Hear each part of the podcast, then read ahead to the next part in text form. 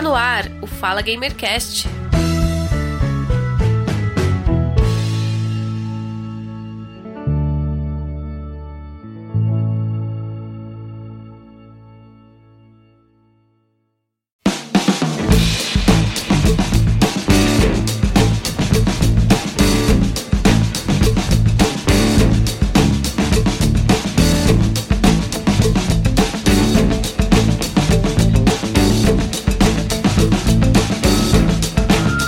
Começando mais um Fala Gamercast, eu sou o Giovanni Rezende e este é o episódio 96. E hoje nós vamos conversar com a equipe de desenvolvimento do jogo independente brasileiro Sophie, desenvolvido pela Youth Games. Sophie é um jogo focado em uma narrativa dramática e emocionante, envolta em um universo fantasioso e mágico, aliada a muita exploração, batalhas, feitiços em um formato de progressão RPG. E vamos conhecer o jogo Sophie, esse jogo maravilhoso, muito bonito, desenvolvido pela Youth Games. O Fala Gamercast recebe o Miguel Menotti. Ele é criador, game designer, roteirista, pixel artista, programador, planejador de marketing. Miguel, seja bem-vindo ao Fala Gamercast. Boa noite, pessoal, tudo bem? Tranquilo? E também recebo aqui no Fala Gamercast o Júnior Gonçalves. Ele é designer CFX, implementador de áudio e planejador de marketing. Júnior, seja bem-vindo ao Fala Gamercast. Opa, obrigado. Boa noite, galera. E neste episódio teremos uma co-host, a Kelly Cruz. Ela é graduada em jogos digitais, especialista em arte e animação para jogos e é cofundadora da Wolf Tiger Studios e ela participa da associação Jogarta como game designer. Kelly, seja bem-vinda ao Fala Gamercast. Obrigada, boa noite, galera. Maravilha, todos devidamente apresentados. Eu gostaria de começar perguntando quem vocês são no jogo. O que, que vocês fazem lá? Qual que é a função de vocês dentro do jogo Sophie? Começando pelo Júnior Gonçalves. Júnior, quem é você no jogo Sophie? Certo. Eu entrei para fazer o sound design, né? Trabalhar com, com sons, a sonoplastia e os sound effects do jogo. Mas conforme aí o projeto foi, foi se encaminhando, assim, e foi ficando maior, e foram mais pessoas foram entrando, hoje, além do sound design, da implementação de som, eu também trabalho com a parte da burocracia da empresa, assim, né? E um pouquinho, assim, na questão dos testes também, ah, de quando a gente finaliza alguma coisa, alguma mecânica, assim, eu também implemento um pouco dos testes. E você, Miguel, qual é a sua participação no jogo Sofia? O que, que você faz lá? Eu sou criador né, do projeto, eu que, que tive a ideia inicial, eu comecei montando ele sozinho no ano passado. E aí fui, fui agregando né, pessoas que, que tinham interesse, pessoas que eu. algumas que eu conhecia, outras que, que acabei conhecendo no meio do caminho. É, eu faço hoje no projeto é, a arte, né? A arte geral, tirando os desenhos dos, dos retratos dos personagens, mas os cenários, as animações, o design dos menus e o design externo, né? E alguns desenhos também de splashes.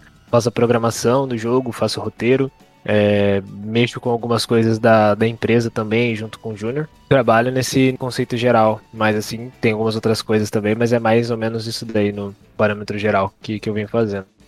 E agora é você, Kelly. Kelly, quem é você? O que, que você faz? Compartilha aí com os ouvintes. Ah, então, eu também sou desenvolvedora, né? Mais focada na, na parte de game designer e arte.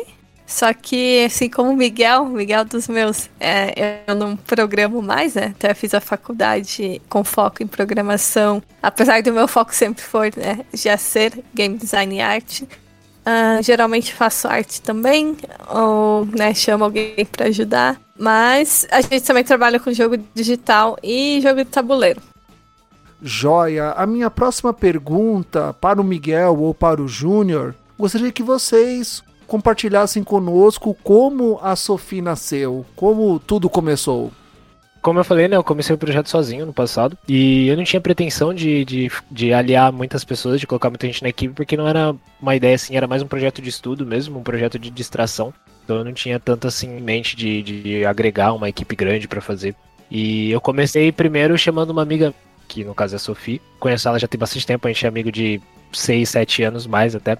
E eu gosto, sempre gostei muito da voz dela, sempre achei que ela tem muita, tinha muito a ver com isso, então quis convidar ela para ajudar nesse aspecto. E aí dela veio outro amigo meu, que, que eu conheci pelo meu primo, no caso, não foi nem diretamente, né? E tipo, ele é músico, ele inclusive ele que compõe as trilhas sonoras do jogo. E eu comecei a mostrar umas coisas do jogo para ele, ele se interessou e no final acabou que ele entrou na, na equipe. Até hoje a gente não sabe quando, nem sabe como, se não teve um pedido oficial, assim, não teve nada, ele só acabou entrando e hoje ele faz parte da equipe já tem mais de um ano. O Júnior foi, a gente se conheceu pelo Facebook, num, num grupo que eu postei sobre o jogo, o Júnior se interessou, me contatou, a gente começou a conversar e bateu as ideias, deu certo, a gente conseguiu se alinhar bem. E ele acabou entrando no, no projeto também, tá aí desde então. Faz bastante tempo já o Júnior também, ele tá desde o comecinho, coisa de dois meses depois que eu tinha iniciado o projeto, o já tava junto. E depois, mais pra frente, mais pra frente, veio a Andresa que faz concept art pra gente, veio a Michelle, né, veio a Mari, um pouco mais pra frente, que faz os desenhos dos, dos retratos dos personagens. Então, tipo, é, é, elas vieram um pouquinho mais tarde, um pouquinho mais pro final do ano passado, mas se integraram muito bem na equipe também. E é, hoje a gente tá aí composto com sete membros. Foi isso, cara. Foi tipo uma montagem assim ao longo do tempo, um aqui, um ali, o pessoal que foi se, se encaixando legal com o projeto. E acabou que ficou assim. Então o jogo ele leva o nome de uma pessoa, Sophie, e ela faz parte da equipe. Qual que é a função dela? Ela que é a dubladora? Ela dubla personagem e trabalha com marketing e community manager da empresa pra gente. Eu gostei muito nos vídeos e também lendo ali o Catarse que o jogo ele é totalmente em português, é isso mesmo? Sim, sim, é totalmente em português. Tudo, todas as coisas traduzidas, tudo em português. A linguagem primária dele é português. Eu achei bacana isso. E inclusive vocês colocaram, né? Frisaram bem na campanha do cartaz. E, é, geralmente a gente tem que acabar lançando para fora, né? E às vezes não tem nem a legenda, né? Nem a, Sim. em português e às vezes até rolam umas críticas, né, da, do público aqui do Brasil. Então é bem importante, eu achei legal de vocês manterem e frisarem no cartaz isso. Nossa ideia sempre foi bem essa, né, desde o início, trazer o, Sophie como um jogo essencialmente brasileiro, né? Então, tipo, quando as pessoas conhecerem ele, a gente quer que elas conheçam ele por ser um jogo brasileiro, né? Por ter sido um jogo não que os outros jogos que sejam brasileiros, que sejam lançados fora, né, em inglês e coisas do tipo, não sejam. Hum. Mas, assim, que seja um jogo que represente mesmo ao máximo possível né, o fato de a gente ter criado ele aqui no Brasil, né? Então, tipo, pegando a nossa língua como, como primário, eu acho que, que dá um efeito legal, né? Dá até uma representatividade interessante, levando em consideração o escopo do projeto que a gente está levando agora. Há quanto tempo o jogo está em desenvolvimento? Cara, agora vai dar mais ou menos um ano e dois meses. Ele começou assim em abril do ano passado. Foi quando eu comecei sozinho, né? Fui, fui acertando as coisas. E agora ele tá com mais ou menos um, um, ano e dois meses, né? Mas nesse um ano e dois meses, muita coisa né, vai acontecendo, a gente vai, vai aumentando, mesmo porque tipo, o projeto foi mudando ao longo do tempo, uhum. digamos assim, de tamanho. Né? Então, tipo, uma ideia que começou bem pequena, era uma ideia bem mais simplificada, né? uma ideia mais, mais rápida, foi avançando, né, conforme o interesse da, das pessoas foi se mostrando maior e as pessoas se mostraram mais assim receptivas ao projeto, a gente foi adequando mais a, a, a ideia ao potencial que ela tem. Né? Então, tipo, como ele foi crescendo aos poucos uhum. e a gente teve que ir ajustando coisas aqui e ali e transformando o projeto num, num projeto cada vez mais profissional. Então, tipo, aí várias vezes, digamos assim, não é que a gente recomeçou ele várias vezes, mas a gente, digamos assim, reajustou a, a forma como a gente constrói ele várias vezes, né? Então, tipo, até a gente começar a se acertar melhor, né? Pra gente poder adequar o, o projeto ao potencial que a gente vê nele. Então, Sofia é um jogo no estilo Metroidvania em 2D pixel art. De quem foi a ideia? Como é que vocês chegaram à decisão de criar um jogo neste estilo? Então, a decisão foi, foi minha, né? Logo quando eu, comecei a desenvolver o jogo, na verdade foi até inclusive a primeira coisa que eu decidi do, a respeito do jogo foi o estilo gráfico que eu ia seguir. Que eu acho que, que seria bem importante para me orientar. Eu optei primeiro por decidir qual gráfico que eu ia usar. E seu art, primeiro, por ser mais assim prático, você trabalhar um jogo, jogo em 2D do que um jogo em 3D, né? Um jogo uhum. em 3D ele exige uma, uma quantidade de, de técnica maior, né? De, de técnica maior, diga assim, em 3D, em modelagem. Então, tipo, é uma coisa que demora mais, requer mais tempo, né? Então, tipo, pra, pra mim, que, que tava tendo essa ideia de fazer um projeto um pouco mais assim menor. Eu queria. Era um projeto mais para distração também. Né? E eu acho que até combina muito com a cara do projeto essa, esse estilo 2D. Eu sempre gostei muito do estilo 2D de plataforma, inspirado em jogos como, por exemplo, Charge of Light ou War in the Blind Forest, que são jogos que eu gosto muito. Então, tipo, eu escolhi. E a pixel art, porque eu gosto muito, faço pixel art há muito tempo. Já tem aí uns 7, 8 anos mais ou menos. E eu sempre gostei muito. E a minha vontade sempre foi fazer um jogo em pixel art para levar ao limite, sabe? Eu, a minha, a minha uhum. intenção sempre foi levar ao limite a pixel art, trazer, sabe, um gráfico que fosse robusto em questão de efeitos visuais e, e em riqueza de detalhes, né? Conseguir levar a pixel art a esse limite, fazer com que as pessoas sintam que, apesar de ser a pixel art, que muita gente, né, tem um, muitas vezes um pensamento errôneo de que ela é uma, uma arte mais simples, né, mais simplificada, mas mostrar que ela consegue atingir níveis muito, muito grandes de riqueza visual, né? Uhum. Bom, sobre o pixel art ainda, né, que você comentou, né, às vezes tem até um preconceito, né, porque ah, as pessoas acham que é, tipo, a paleta reduzida lá dos retrôs, é, claro que ainda tem público pro, pro retrô também, né? Pro, pro pixel art retrô com a paleta reduzida, mas eu acho muito bonito também é, a gente usar todo o potencial de hoje em dia, é, né? Como você falou ali, a, hoje em dia a gente tem muito mais cores disponíveis para fazer mais detalhes, então ele tá bem bonito. Queria saber um pouquinho sobre a animação, se você faz ela quadro a quadro? Como que é o seu processo? O processo de animação é quadro a quadro mesmo. Eu normalmente, para as animações, eu desenho a base toda, eu vou fazendo por etapas, né? Então, tipo, eu faço a animação inteira num, num Rogue Sketch, faço um negócio assim bem bem assim mentalizado mesmo para ter uma ideia do, de como que eu quero o movimento.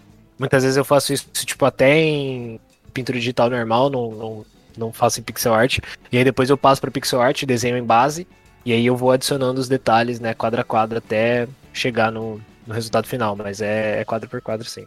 Bem legal. É, e é bastante quadro, porque tá bem fluida a animação, dá pra ver aqui, né? Até detalhes do cabelo mexendo, é, da roupa, tá bem fluido, tá bem bacana. Parabéns. Obrigado, obrigado. Eu gosto bastante de, de tentar trazer essa, essa sensação de, de fluidez, até porque, como eu disse, a, a ideia do gráfico do jogo é, atingir uma, uma imersividade alta e riqueza né, de detalhes para o jogador, para que ele consiga, ultimamente possível, transportado para dentro né, da narrativa e para dentro da, do que está acontecendo ali. Então, os cenários, as animações, tudo isso, a ideia é que elas tragam essa, essa sensação de que o jogador está ali cada vez mais próximo né, do que está acontecendo.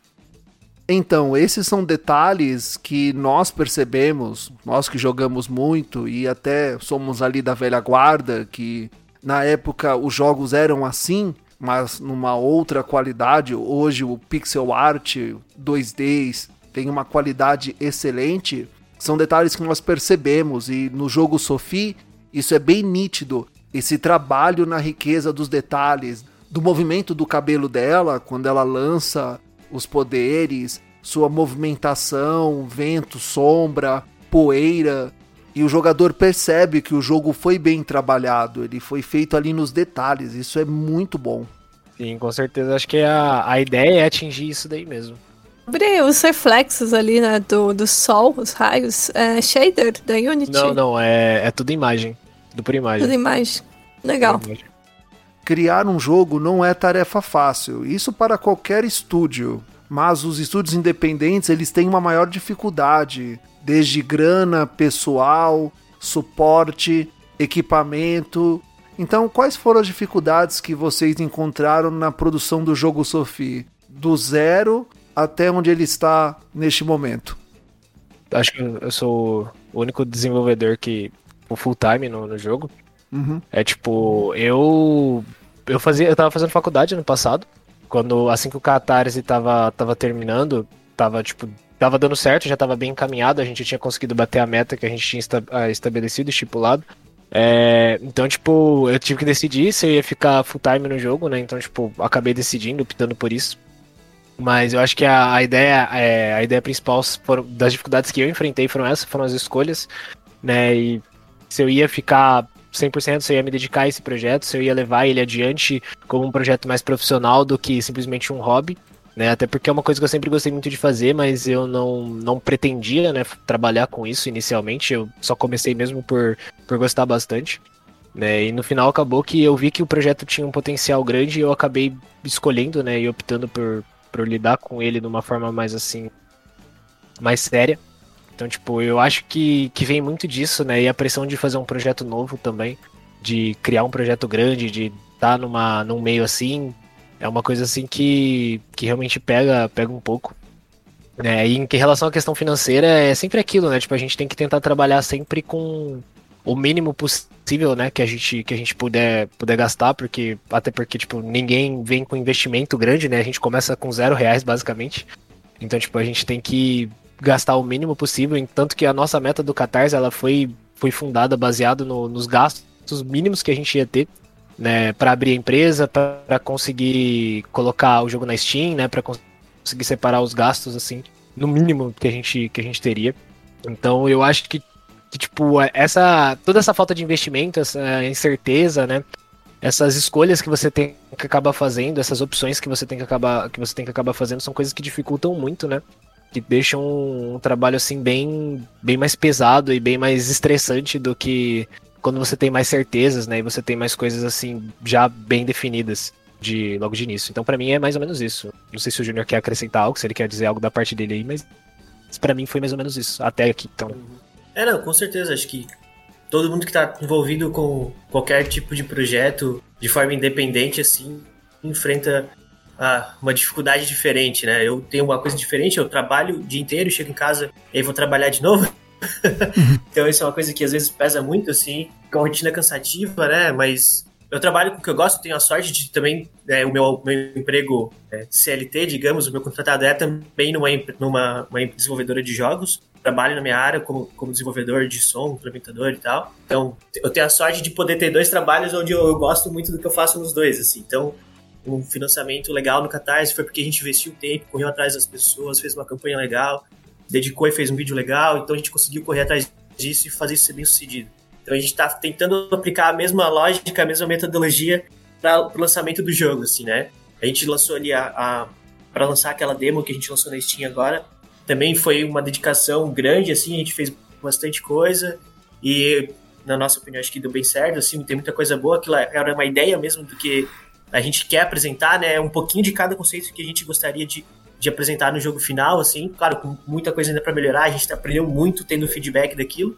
E outra dificuldade, assim, é justamente essa coisa de ter uma equipe onde cada um mora num lugar, todo mundo se fala pelo computador, ter essa, essa manutenção assim, de quem tá fazendo o quê, vamos juntar as ideias, reunião toda semana, esse tipo de coisa, às vezes, assim, acaba cansando e pode se tornar um problema também, né? Porque todo mundo tem que, como eu falei, todo mundo investe tempo, assim, né?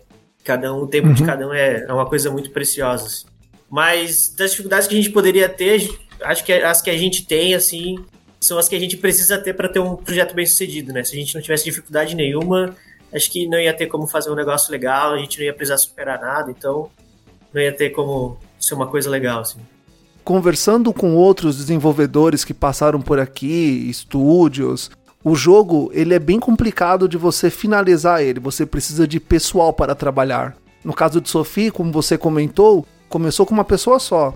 E o nível que chegou hoje, claro, com outras pessoas trabalhando nele, é impressionante. O jogo está muito bom.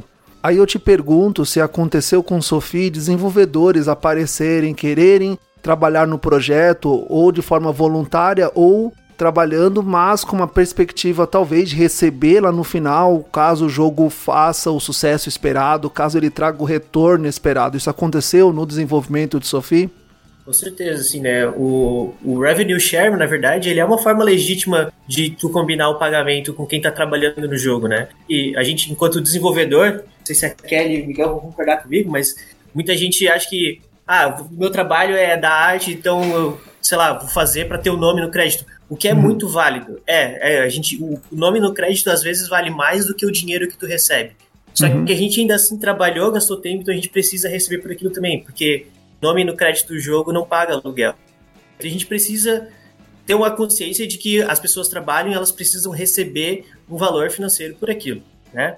Porque isso é uma profissão, na verdade. São, a gente está empregando alguma habilidade, a gente precisa receber por aquilo.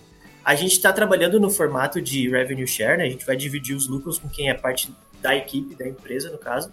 E a gente está trabalhando também com a possibilidade de, de repente, terceirizar algumas coisas e essas pessoas provavelmente vão receber uma grana pelo serviço, assim, né? A gente vai acertar alguma coisa, fazer alguns orçamentos e ver. Mas a gente faz questão de todo mundo que trabalhe no projeto receber o dinheiro e, claro, também ter o crédito, né? Acho que é uma coisa que é super válida, a gente tem que bater o martelo que desenvolvedor também é gente, também tem que comer.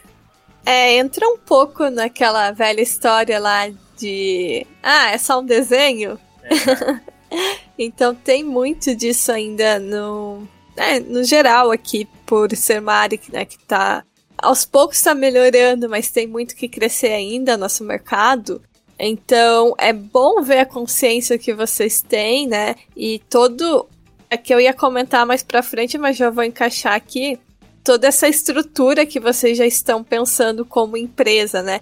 Ter ali até RH é uma coisa super importante que, que acaba fazendo falta, assim.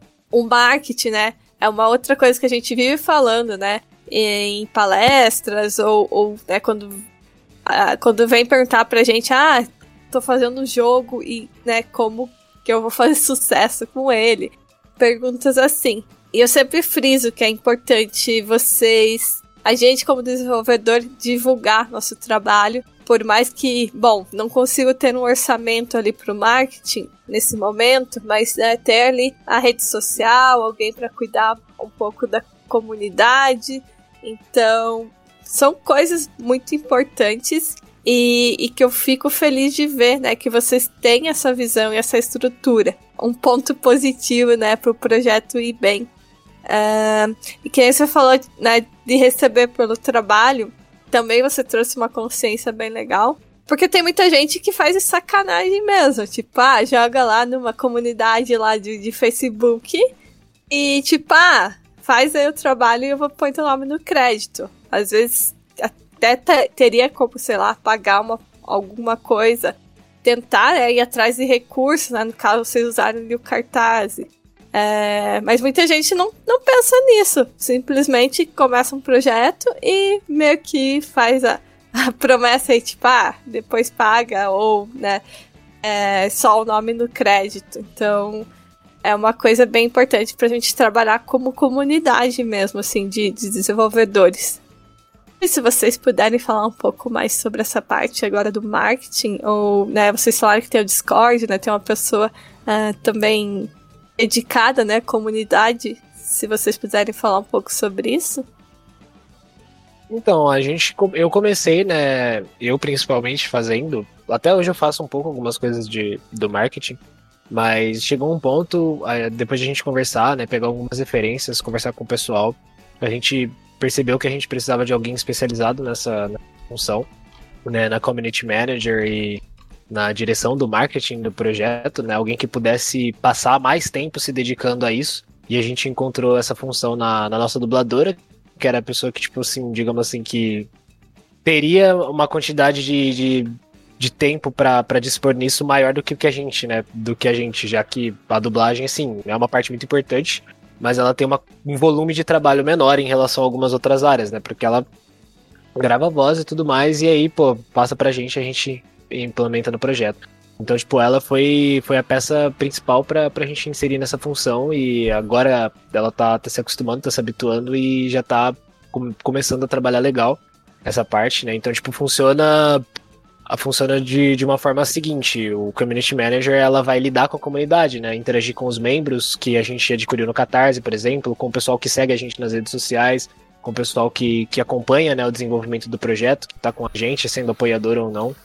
Né? E a direção do marketing é alimentar, né, fomentar a, as redes e, e, fomentar a troca de, de informações a respeito do, do, desenvolvimento do projeto com o público, né? Porque é uma, uma coisa muito importante para a gente que desenvolve um produto independente, principalmente, que não tem um nome consolidado no mercado, né, adquirir é, um público, né, um, pessoas que conheçam o nosso projeto antes mesmo dele ficar pronto, por exemplo, porque a gente lançando o jogo assim, sem ter esse público prévio, a gente não vai conseguir nada, né? Por exemplo, a gente não é uma Rockstar da vida que anuncia que vai lançar o jogo, lança no dia seguinte e tem milhões de vendas, porque os caras já são consolidados. Então uhum. a gente uhum. precisa construir esse público desde a base. Então, tipo, ter uma pessoa que se especializa nessa função e fica focada só nisso, alimentando, fomentando, criando conteúdo, né? Pensando em, em formas da gente estar tá interagindo com esse público, tá conseguindo buscar mais pessoas que possam ter interesse no que a gente está fazendo, é muito importante, né? Então acho que quando a gente tomou essa decisão, é mais um passo, né, para estruturar a equipe. Eu acho que é muito importante que todas as equipes tenham, né, essa, essa função dentro, principalmente a respeito do marketing, que é quase que depois de produzir o jogo, eu diria que é a coisa principal, né, do uhum. o segredo do, do sucesso de qualquer coisa hoje em dia. Né, seja qualquer tipo de produto que você for vender, é o, é o marketing que você faz, não tem jeito. A gente é dependente disso, a gente é dependente de alcançar o público e de vender o nosso produto diretamente para esse público. Então, mais ou menos isso foi nisso que a gente fez, né? Que a gente estruturou desse jeito, que a gente pensou em ter essa função, construir e colocar alguém para fazer isso. Né? É, tem que ter uma pessoa focada, porque realmente a demanda é bem grande, né? E assim, fazendo um bom marketing vai aumentar as pessoas, né, na comunidade. Então é um trabalho que precisa desse foco para é saber, né, conversar com o seu público, identificar, né, o que, que eles estão esperando do projeto também, né? Que nem vocês falaram, ainda mais como primeiro estúdio, é essencial, né, ter esse público, essa comunidade. Eu acho bem interessante, né, abrir, né, aqui vocês estão usando o Discord, para a galera participar, né, mesmo do desenvolvimento, porque isso vai é, agregar ali não só para vocês, né, como desenvolvedores, mas a pessoa se sente mais integrada mesmo no projeto, né? Até usando um pouco de, assim, o marketing mesmo até para divulgar, né, para outras pessoas, mas também falando sobre o sentimento que ela vai ter pelo jogo, principalmente o Sophie, que é um jogo é, mais ali, né, dramático, é, envolvente, né, que vocês querem passar toda essa imersão. Então é realmente fundamental assim, ter uma comunidade bem ativa. O marketing ele é super importante. Você deu o exemplo da Rockstar, que é um estúdio gigantesco. Mas mesmo estúdios grandes falham nos jogos e falham de forma grosseira em jogo. É, falham exemplo, de... né? É, então. Esse tá aí, não precisa nem citar nomes, né? Não precisa nem citar nome. Citar nomes. Já fica, já fica implícito aí. Já, tá, tá aí. Mas me... estúdios grandes também cometem erros grandes. E você gasta uma grana maior ainda para corrigir o que você deixou de fazer pela falha mesmo de você ter uma pessoa ali coordenando tudo. E no caso dos estúdios independentes, isso é, é muito mais grave, porque um estúdio grande, ele ainda tem ali uns recursos, dá para ele dar um jeito. O estúdio independente não. Se você, o, o jogo Sophie, se ele no lançamento começar a apresentar bugs, um monte de erro, a galera não joga mais. Talvez vocês nem consigam lançar mais nada, porque quem que vai dar credibilidade no projeto de vocês? Então, eu, eu vejo isso como muito importante. Sim. Pô, mano, tava com dificuldade para dormir hoje, acho que depois dessa vai ficar tranquilo. Valeu. Nossa, não tem mais nada pra me preocupar, não. Acho que, acho que agora a pressão baixou bastante, né, mano? Deu uma relaxada. Agora deu uma relaxada, agora, agora sem pressão. E que entra mais uma vantagem, né, dos jogos indies, que é justamente essa proximidade com a comunidade. Então, hum. tem muito feedback, tem, você pode mandar a demo, a galera vai testar se elas estão envolvidas com o projeto e, e o retorno tanto de achar bugs quanto da experiência que o jogo está passando é bem forte. Eu pessoalmente acho que é um dos motivos de jogos indies ser tão imersivos, sabe? É, não, e a comunidade assim dos developers indie no Brasil, acho que é o pessoal que gosta muito de se ajudar, assim, né? Desde que a gente começou, assim, o projeto e começou a, a engrenar, digamos assim, meu, teve vários, vários desenvolvedores que vieram falar com a gente, assim, o pessoal da Bellatrix Studio, por exemplo, pô, o pessoal super solícito, passando a experiência dele, o Rafael da Dumativa conversou com a gente também, passando a experiência, falando que, sabe, só falando assim, pô, eu fiz isso de errado, tenta não fazer assim, sabe, tentando ajudar mesmo a gente a a andar com as nossas próprias pernas e achar a nossa identidade. Assim. O pessoal tende a se ajudar e se a gente puder fazer isso pelo próximo desenvolvedor, fazer o próximo jogo aí também, é uma coisa que a gente está sempre procurando, né? Dar ajudar e se ajudar vai ser sempre. Não tem como dar errado, né? Se a gente se ajudar, vai lançar o melhor possível e o mercado índio brasileiro vai só crescer e crescer e crescer. Com certeza. É uma coisa que eu sempre tento falar aí quando eu participo, né? De palestra, de eventos ponto bem importante pra gente levar em conta, né? É, algumas pessoas ainda ficam nessa, ah, mas é meu concorrente. É, tem mercado para todo mundo, gente. A gente tem que se ajudar para todo mundo crescer junto. E outra coisa que às vezes a galera também não. Vamos dizer assim, não liga tanto, ou às vezes nem pergunta, até em palestras mesmo. Eu tive um professor, professor Breno, ele, tipo, a primeira aula ele, tipo, falava muitas coisas que davam errado. E ele falava assim, bem importante, às vezes mais importante você saber o que deu errado, porque você vai estar tá aprendendo, né, com os erros, do que saber tudo que deu certo, né? Porque, ah, beleza, vou fazer isso aqui e deu certo, só que, tipo, deu certo para aquele projeto e para aquela equipe, né? Agora, os erros, né, eles geralmente eles são mais, na real, tipo, mais gerais, né? Eles, né, podem acontecer em qualquer tipo de projeto. Claro, né, aí vai ter por gênero, vai ter né, alguns mais específicos. É sempre importante a gente perguntar. Vou aproveitar e perguntar para vocês, né? O que, que vocês, assim, aprenderam já é, durante até agora sobre erros e acertos. Eu acho que poderia dizer, ah, principalmente a respeito de, da organização, né? A gente está desde o começo do projeto se, se reestruturando, né? E se e se adaptando o melhor possível, tentando encontrar a melhor forma da gente se organizar para produzir as coisas.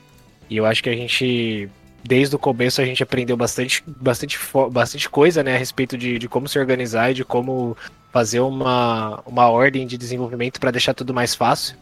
Né? Inclusive, nesse nossa primeira, nesse nosso primeiro Playable Teaser que a gente lançou aí para o pessoal, a gente teve nessa primeira sensação de, de desenvolver todo mundo uma coisa junto, né? Mesmo a gente estando à distância. Então, tipo, acho que a gente aprendeu bastante coisa nisso. Acho que a gente aprendeu bastante também a respeito do, de foco, né? Porque quando você começa, quando você começa um jogo, principalmente assim, eu diria que os seus, os seus primeiros jogos, principalmente, né? Você vai querer colocar muita coisa, né? Você vai ter muitas ideias e você vai pensar, pô, eu quero colocar isso, eu quero colocar aquilo, eu acho isso daqui legal, eu acho isso daqui legal. E eu acho que a gente aprende muito com o tempo, conforme a gente vai desenvolvendo, e conforme o pessoal chega pra gente e conversa com a gente, que a gente tem que ter um foco, né, em um gancho no jogo que seja o principal e o resto a gente não, não tem que tentar inventar e tem que tentar criar tanta coisa nova assim, porque senão a gente carrega o jogo de coisas, né, e nenhuma delas fica realmente assim apelativo o suficiente pra gente falar, pô, esse jogo aqui vai ser reconhecido por isso. Sabe? Eu acho que tipo isso funciona para qualquer coisa, não é só para jogo, é para produtos em geral. Mas eu acho que é uma coisa que a gente aprende também com o tempo a filtrar as nossas ideias e aquilo que a gente realmente vai colocar no jogo, que realmente vai, digamos assim, funcionar bem pro, pro estilo que a gente está propondo, né? Para aquilo que a gente está propondo, para aquilo que a gente está querendo passar para o nosso público. Então acho que isso é uma coisa que desde o começo a gente vai aprendendo e a gente aprendeu bastante né, a filtrar bem. A gente ainda tem muito a aprender, claro, tem muitas muitas coisas para melhorar nisso, mas como filtrar melhor as nossas ideias e encontrar o melhor cenário possível, né? No qual a gente não coloque coisas demais, né, e consiga é, focar naquilo que o nosso, nosso jogo realmente promete, né, o que o nosso jogo realmente quer apresentar pro, pro público que vai jogar. Então acho que isso é uma coisa que a gente aprendeu bastante também. A gente aprendeu muito sobre mercado, né, sobre coisas que são boas, coisas que são ruins no marketing, coisas que são boas e são ruins a gente fazer, como a forma de lidar com o público, né? A gente teve uma reunião que a gente fez que a Dumativa ajudou a gente bastante nisso, em como lidar com o público, coisas que a gente faz, né, que a gente pode fazer com o público que dá certo, as redes sociais que melhor funcionam. Então acho que ao longo desse tempo a gente aprendeu, poderia citar até outras inúmeras coisas, mas acho que no geral, assim, a essência de todas elas fica mais nesses, nesses parâmetros gerais. Não sei se o Júnior quer citar mais alguma coisa aí que para ele foi mais, assim, relevante. É, eu acho que esse esquema da organização, como tu falou, é acho que é o primeiro, foi o primeiro passo, o primeiro grande aprendizado, assim, né? A gente conseguir sentar, organizar as ideias e colocar tudo no lugar e ficar tudo claro para todo mundo o que a gente está fazendo, para onde que está indo, de onde que está vindo, né? É uma coisa que até a gente sentar e ter a primeira reunião, assim, para decidir é, qual é o rumo que as coisas iam tomar, acho que estava todo mundo muito solto, assim. E aí, a partir do momento que a gente começou a organizar, cada um foi entendendo como é que é o processo do outro, e hoje em dia a gente anda como quase como uma engrenagemzinha, assim. Todo mundo já tem ideia de como é que o outro está trabalhando, o que, que ele faz, é, em que pé que tá cada coisa, então a gente conseguiu se organizar bem, assim. Claro porque a gente tem uma equipe muito massa, assim, a nossa equipe realmente é sensacional, assim, todo mundo manda bem demais e é até tranquilo de trabalhar junto, então a gente deu, acho que deu um pouquinho de sorte nisso, assim. Mas o principal acho que foi se organizar mesmo.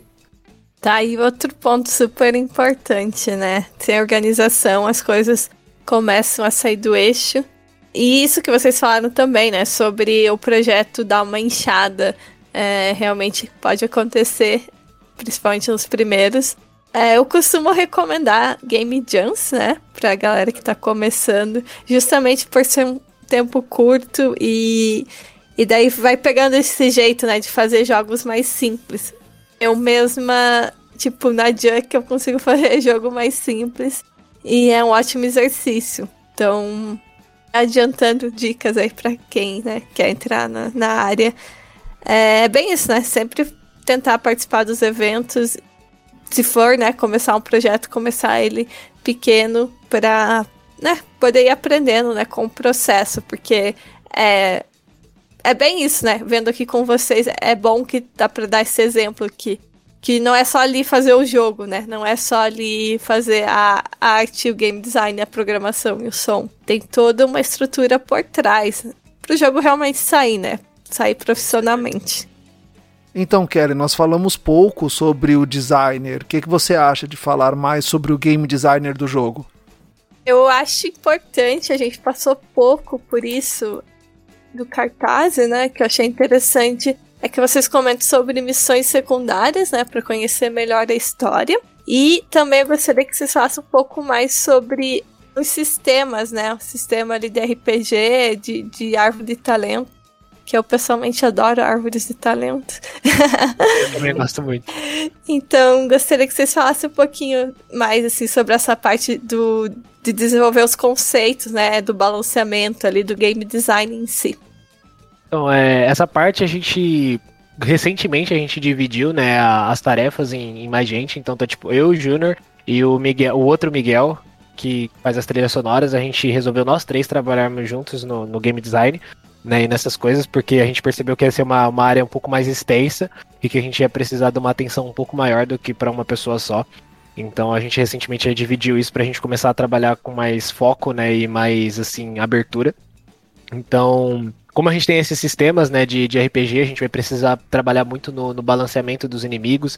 Então a gente já está trabalhando com, com, com, as nossas planilhas, a gente está construindo as nossas metodologias ali para a gente conseguir organizar bem, né? Como é que vai ser a interação do jogador com esses inimigos, né? Como que eles vão receber dano, como que vai ser o cálculo, né? Como que vai funcionar, quantos hits o jogador vai precisar dar, né? E aí depois a gente vai ter essa interação com as magias da, da árvore também, né? Na árvore de talentos, da árvore de habilidades. Estamos todo esquematizando esse, esse processo de uma forma bem assim, bem a fundo mesmo, para a gente ter um controle bem grande, né? Do que vai estar tá acontecendo quando o jogador encontrar os inimigos e quando ele aprender as habilidades, né? E como que ele vai interagir com, com os desafios que ele vai encontrar e como esses desafios vão ser apresentados para ele, né? Se vai ser um desafio muito grande, como é que vai funcionar o, o, o esquema de desafio-recompensa, né? Aquilo pra gente ter um, um, controle legal e conseguir manter o jogador dentro do jogo, assim, num nível, num nível bom de, de dificuldade, né? Que não seja uma coisa fácil demais mas que também é presente para o jogador uma, uma recompensa de acordo com quão longe ele vai, né? E as missões secundárias elas entram muito nesse ponto também, né? Porque elas vão ajudar o jogador, por exemplo, a não só conhecer mais da história, como também ficar mais forte, né? Caso ele opte por fazer essas missões secundárias, então ele vai ter recompensas de colecionável. Que as missões secundárias vão estar muito atreladas a ele, né? Que o jogador pode ir colecionando itens especiais, né? Com, com, referências pelo cenário que vão não só ajudar o jogador a entender a história, mas que também vão dar bônus especiais para ele. Né, bônus únicos que vão auxiliar ele em, em situações de, de combate e, e, coisas do tipo. A gente está trabalhando e está conversando todos esses esquemas em conjunto e está tentando estruturar isso bem a fundo e deixar bem, bem sob controle mesmo para a gente conseguir é, balancear ao máximo né, e trazer a experiência mais rica possível né, dentro do que a gente pretende, pretende apresentar para o jogador. Eu não sei se o Junior quer comentar mais alguma coisa a respeito. É, só adicionar que isso na verdade é uma decisão assim bem de conceito mesmo, né? Como o jogo ele é inspirado em Metroidvania e exploração, assim, tanto no RPG, o, o, se ele for muito linear, o universo que a gente acabou criando com, com as suas mitologias e tudo assim, ele acaba ficando meio flat, assim, né? Ele acaba ficando meio é, unidimensional demais, assim. Então a missão secundária ele vai ser mais para a pessoa conhecer mais da história, mais do personagem, mais do universo, mais aquele mundo, de um lugar, ou de um inimigo, ou de alguma coisa. Ele vai acrescentar mais camadas nesse universo que a gente está criando, né? Então acho que esse é um, é um momento legal, assim, de, de da pessoa ver realmente que tem conteúdo ali, né? Que a gente não só falou, ah, beleza, do ponto A pro ponto B e acabou, sabe? Tipo, é só chegar lá e matar tal bichinho, próxima fase. Side quests, ela vem para isso, para dar mais camadas pro que a gente tá criando, né? Bem legal isso. É, haja planilha, né? Nossa é, senhora. É, um, é que nem eu falei, eu gosto de árvore de talentos, mas é um balanceamento à parte que realmente tem que ter uma boa estrutura, tem que ter as planilhas bem bonitinhas e bom, é legal também vocês assim como vocês são organizados, dá pra ver então dividir isso, parece que vai funcionar bem. Infelizmente eu não conhecia o projeto antes. é que atualmente também eu tô mais pro, pro board game, né? Por causa do meu trabalho atual. Mas eu quero poder apoiar o projeto aí mais para frente, né? Agora eu vou estar aqui acompanhando, já entrei no Discord. Assim, como o cartaz já fechou, é, gostaria de ver com vocês é, como né, as pessoas podem continuar apoiando o projeto. Eu acho que essa é uma coisa que a gente ainda tem que, que entrar em discussão, né? Pra gente pra gente ver, não é algo que a gente ainda pensou. A gente já teve gente que, que, que perguntou, né, a respeito disso pra gente. Né, uma forma de continuar apoiando o projeto mesmo depois do final, porque teve muita gente, assim como você, que acabou conhecendo o projeto depois, né, de já ter terminado, e teve interesse em, em auxiliar de alguma forma. Então acho que essa é uma coisa que a gente pode vir a discutir mais para frente, né? Para quem tiver um interesse, né, em manter um apoio, em apoiar o projeto mais um pouco para auxiliar a gente nessa, nesse, nesse, nesse segmento, né, até, até o final do, do desenvolvimento. Mas é uma coisa que a gente ainda tem, tem que conversar, mas provavelmente assim que a gente conversar e qualquer coisa que a gente decidir, a gente vai liberando, liberando nas redes sociais. Nas nossas redes sociais a gente sempre atualiza o, pessoal das coisas que a gente está conversando, das coisas que a gente decide. Então quem estiver seguindo a gente vai vai estar tá sempre vai estar tá sempre por dentro das novidades e das coisas que a gente troca ideia, que a gente conversa interiormente, né, das decisões que a gente toma. A gente está sempre noticiando o pessoal. É, com certeza. E no momento é colocar no wishlist, divulgar bastante, compartilhar as redes sociais. Isso aí já ajuda a gente bastante, assim, também, né? E com certeza. É, eu gosto de falar que, que apesar de toda a tecnologia aí de, de redes sociais, de, de marketing digital, ainda o marketing boca a boca, ele é um dos melhores, né? Então, fazer um projeto bem feito com certeza vai ter né, recomendações. É isso, né? A gente sempre pode ajudar divulgando também, né? Se, se a gente é, às vezes né, não consegue apoiar financeiramente, realmente isso, né, que vocês comentaram, existe toda né, a parte de algoritmos aí na internet. Então, curtida, compartilhar, tudo que vocês puderem divulgar nas redes sempre ajuda a galera. Assim como a Kelly, eu também só soube do catarse do jogo Sophie depois que ele encerrou. Eu também queria muito colaborar, mas uma forma de colaborar com o estúdio, com o jogo, é divulgando, é gravando podcast, é falando sobre o jogo, é jogando nas suas lives, Twitch, YouTube, divulgando, postando sobre o jogo. Isso também ajuda muito. A divulgação ajuda muito. É, com certeza ajuda muito, assim. Sempre que a gente vê alguém fazendo uma stream, alguma coisa assim, eu particularmente sempre tento entrar, apoiar, assistir, tirar dúvida, tá lá para se de repente quiser trocar uma ideia, perguntar alguma coisa, a gente já tá ali junto e já divulga um pouquinho mais, assim, né? Então, com certeza, sempre vale a pena. Então, hoje em dia, assim, essas ferramentas que vieram com, com os streamers, então ajuda bastante mesmo, assim, né? E agora, já encaminhando para o final do podcast, eu gostaria de perguntar para vocês se vocês têm uma data de lançamento do jogo e se ele estará disponível em múltiplas plataformas. Então, inicialmente a nossa, a nossa previsão, ela ainda está tá um pouco incerta, mas é a ideia é no primeiro semestre do ano que vem. Talvez aí no, um pouquinho depois do começo do ano a gente conseguir, conseguir ter algo. É, mas a gente ainda não, não, não, pode dizer com total certeza. Que nem eu falei, tipo, até agora, desde o do início do desenvolvimento do jogo, várias vezes a gente reestruturou nossa organização. Foi melhorando isso, né? Até, até pelo aprendizado que a gente foi tendo com, com o tempo. Então, tipo, não, não creio que vá acontecer mais muitas vezes, mas é claro que ao longo do desenvolvimento a gente vai sempre descobrindo umas formas de melhorar o que a gente tá fazendo ali. E eu acho que a gente não, não tem por que não tentar né, melhorar ao máximo e extrair o máximo do potencial que a gente puder, claro, dentro dos limites do possível. Nada de nada de loucura, de passar 10 anos fazendo um, o jogo, mas sabe, tentar ali dentro do, do que a gente puder fazer. Então, provavelmente é isso, mais ou menos. E a respeito da multiplataforma, a gente ainda também não tem certeza a respeito disso. A gente sabe que a gente, com certeza, a gente sabe que a gente vai lançar na Steam, porque a gente já tem a página lá, inclusive, né, para PC, Mac e, e, Linux. Mas a respeito de, tipo, a gente pretende, com, com, com muita, digamos assim, com muita certeza, a gente pretende levar para console também, né, Xbox One, PlayStation 4, os novos até da nova geração, Nintendo Switch. Né, a gente tem muita vontade de levar. Só se que. tiver alguém escutando aí, Nintendo. É, exatamente. Estamos disponível, viu? Estamos disponível aí se vocês quiserem. Mas como é um processo assim um pouco complexo, um pouco complicado, a gente não pode dar 100% de certeza de como vai ser, mas a gente tem a intenção sim, se a gente puder, o que tiver ao nosso alcance que a gente puder fazer pra gente conseguir levar para os consoles também, a gente vai fazer. Mas por enquanto a gente tem essa essa base aí já de que a gente vai vai jogar na Steam, que a gente já tem a página, já tá tudo certo lá garantia que a gente tem PC, Linux e Mac aí.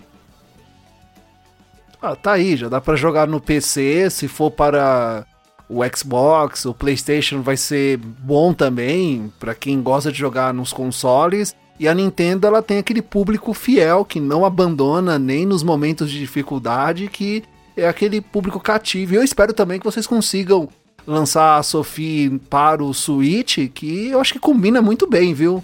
É, é, a gente vê isso também. Acho que, acho que foi até uma, uma vez, a gente já falou isso várias vezes em reunião, que, que, que o Sophie tem uma cara muito de, de Nintendo Switch.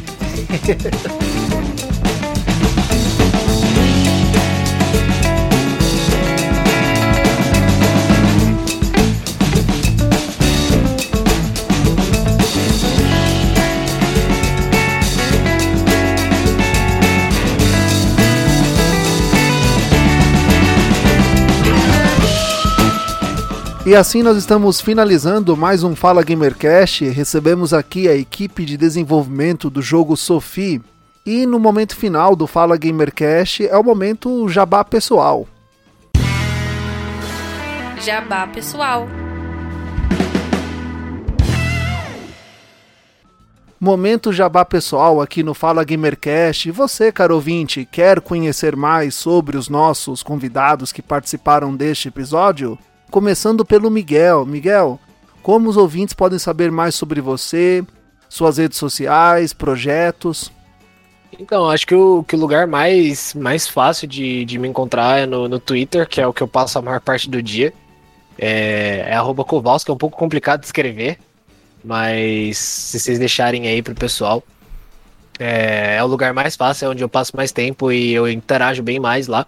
Então, tipo, se você quiser conhecer um pouco mais e ver um pouco mais de mim, é lá. Não recomendo, mas é lá que eu, que eu, passo a maior parte do tempo.